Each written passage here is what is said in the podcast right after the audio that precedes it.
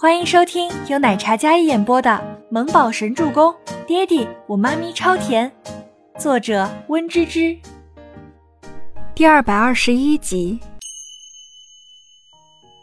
死变态，你还敢来！全喜初将剧本放在假山的石头上，开始摩拳霍霍，也朝着白风的方向跑去。他那娇俏灵动的眉眼，白风像是见到了绝世小佳人从画里走出来一样。对的，就是要这样的感觉。比年豆蔻需要的就是这样的感觉。而全喜初此时心里想的是，今天也是要打的这个死变态叫爸爸的一天。白风与全喜初面对面走来，白风因为高兴，整个人笑得像朵花似的。全喜初一见就感觉那笑容是猥琐的。全小姐，我们真是有缘。看来你注定是我封面的模特最佳人。白风话还没说完，就被走上来的全喜初一个下勾拳。有缘你个锤子！全喜初是卯足了劲儿走的，那背齿咬唇，眉间一副娇满的气场，脸上的伤还没有好全，淤青还没有完全消退，然后下巴又挂彩了。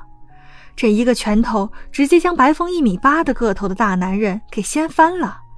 他猝不及防的嗷嗷一叫，白风内心果然是他看上的小甜心，就是不一样。赫连青羽来探班白风时，刚踏进来，便听到白风助理急吼吼的往外赶。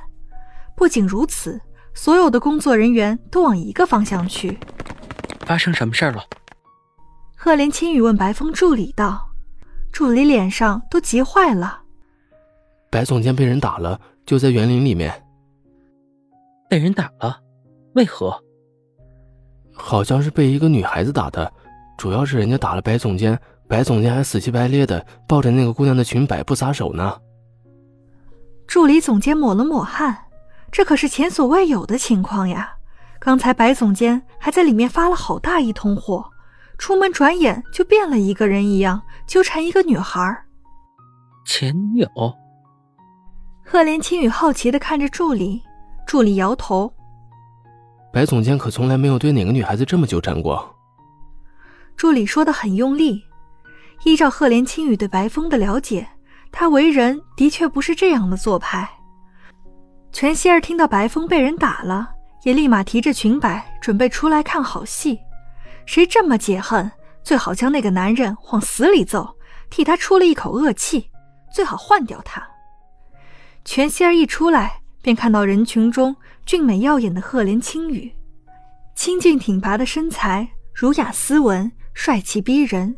饶是当红男星，在他面前也比拟不及。他身上那绅士尊贵的气质，让人一眼就沦陷。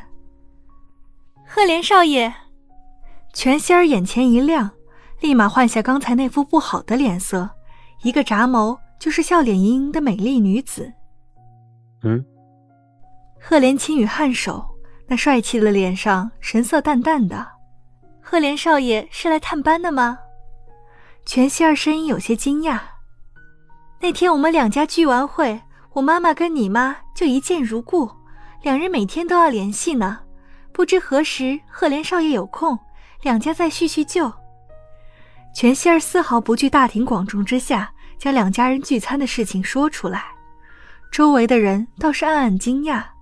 难怪这次封面模特是全希儿，原来跟赫连总裁是熟人，看起来还关系不浅的那种。再说，赫连青羽倒是一直维持着距离，可是全希儿见他开始，眼睛就一直没有移开过。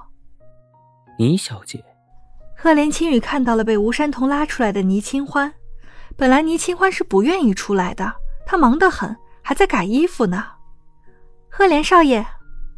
倪清欢倒是没想到赫连青羽会来，他看了一眼站在面前跟仙女一样楚楚动人的全希儿，他听初初说了，他们两家人好像碰过面，全家有意将全希儿嫁进赫连家。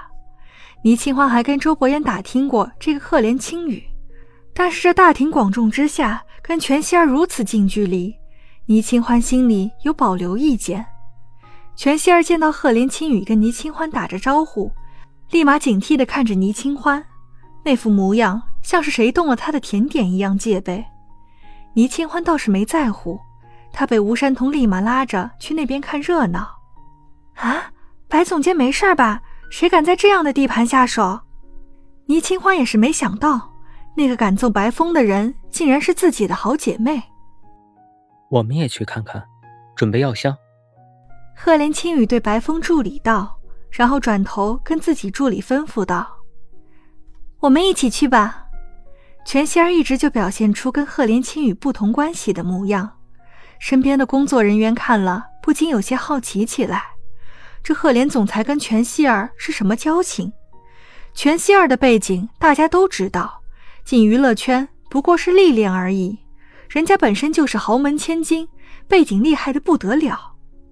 人群里，全喜初想要将自己被拽着的裙子从那个男人手里拽出来，可是又不敢用力，因为他就这一套戏服，可万万不能有半点损失。放手！我不放。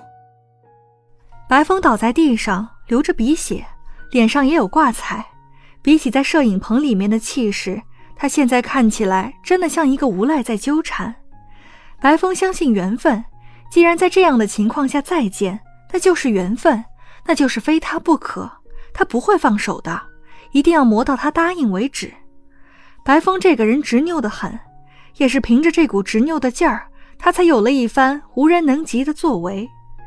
全希儿跟着赫连青羽身边，难得在这样的大庭广众下和赫连青羽并肩，但是赫连青羽步伐很快，全希儿想要维持自己的端庄。还有优雅，然后发现自己压根儿跟不上赫连青羽的步伐。赫连青羽也没有留意身边的全希儿，此时他更加关心的是自己的好友。放开！全喜初烦闷的喊了一声。他们剧组很多的群演都围了上来，要是被导演知道自己惹了麻烦，万一给他开除了，那他的梦想从开始就直接被毙了。本集播讲完毕，感谢您的收听，我们下集再见。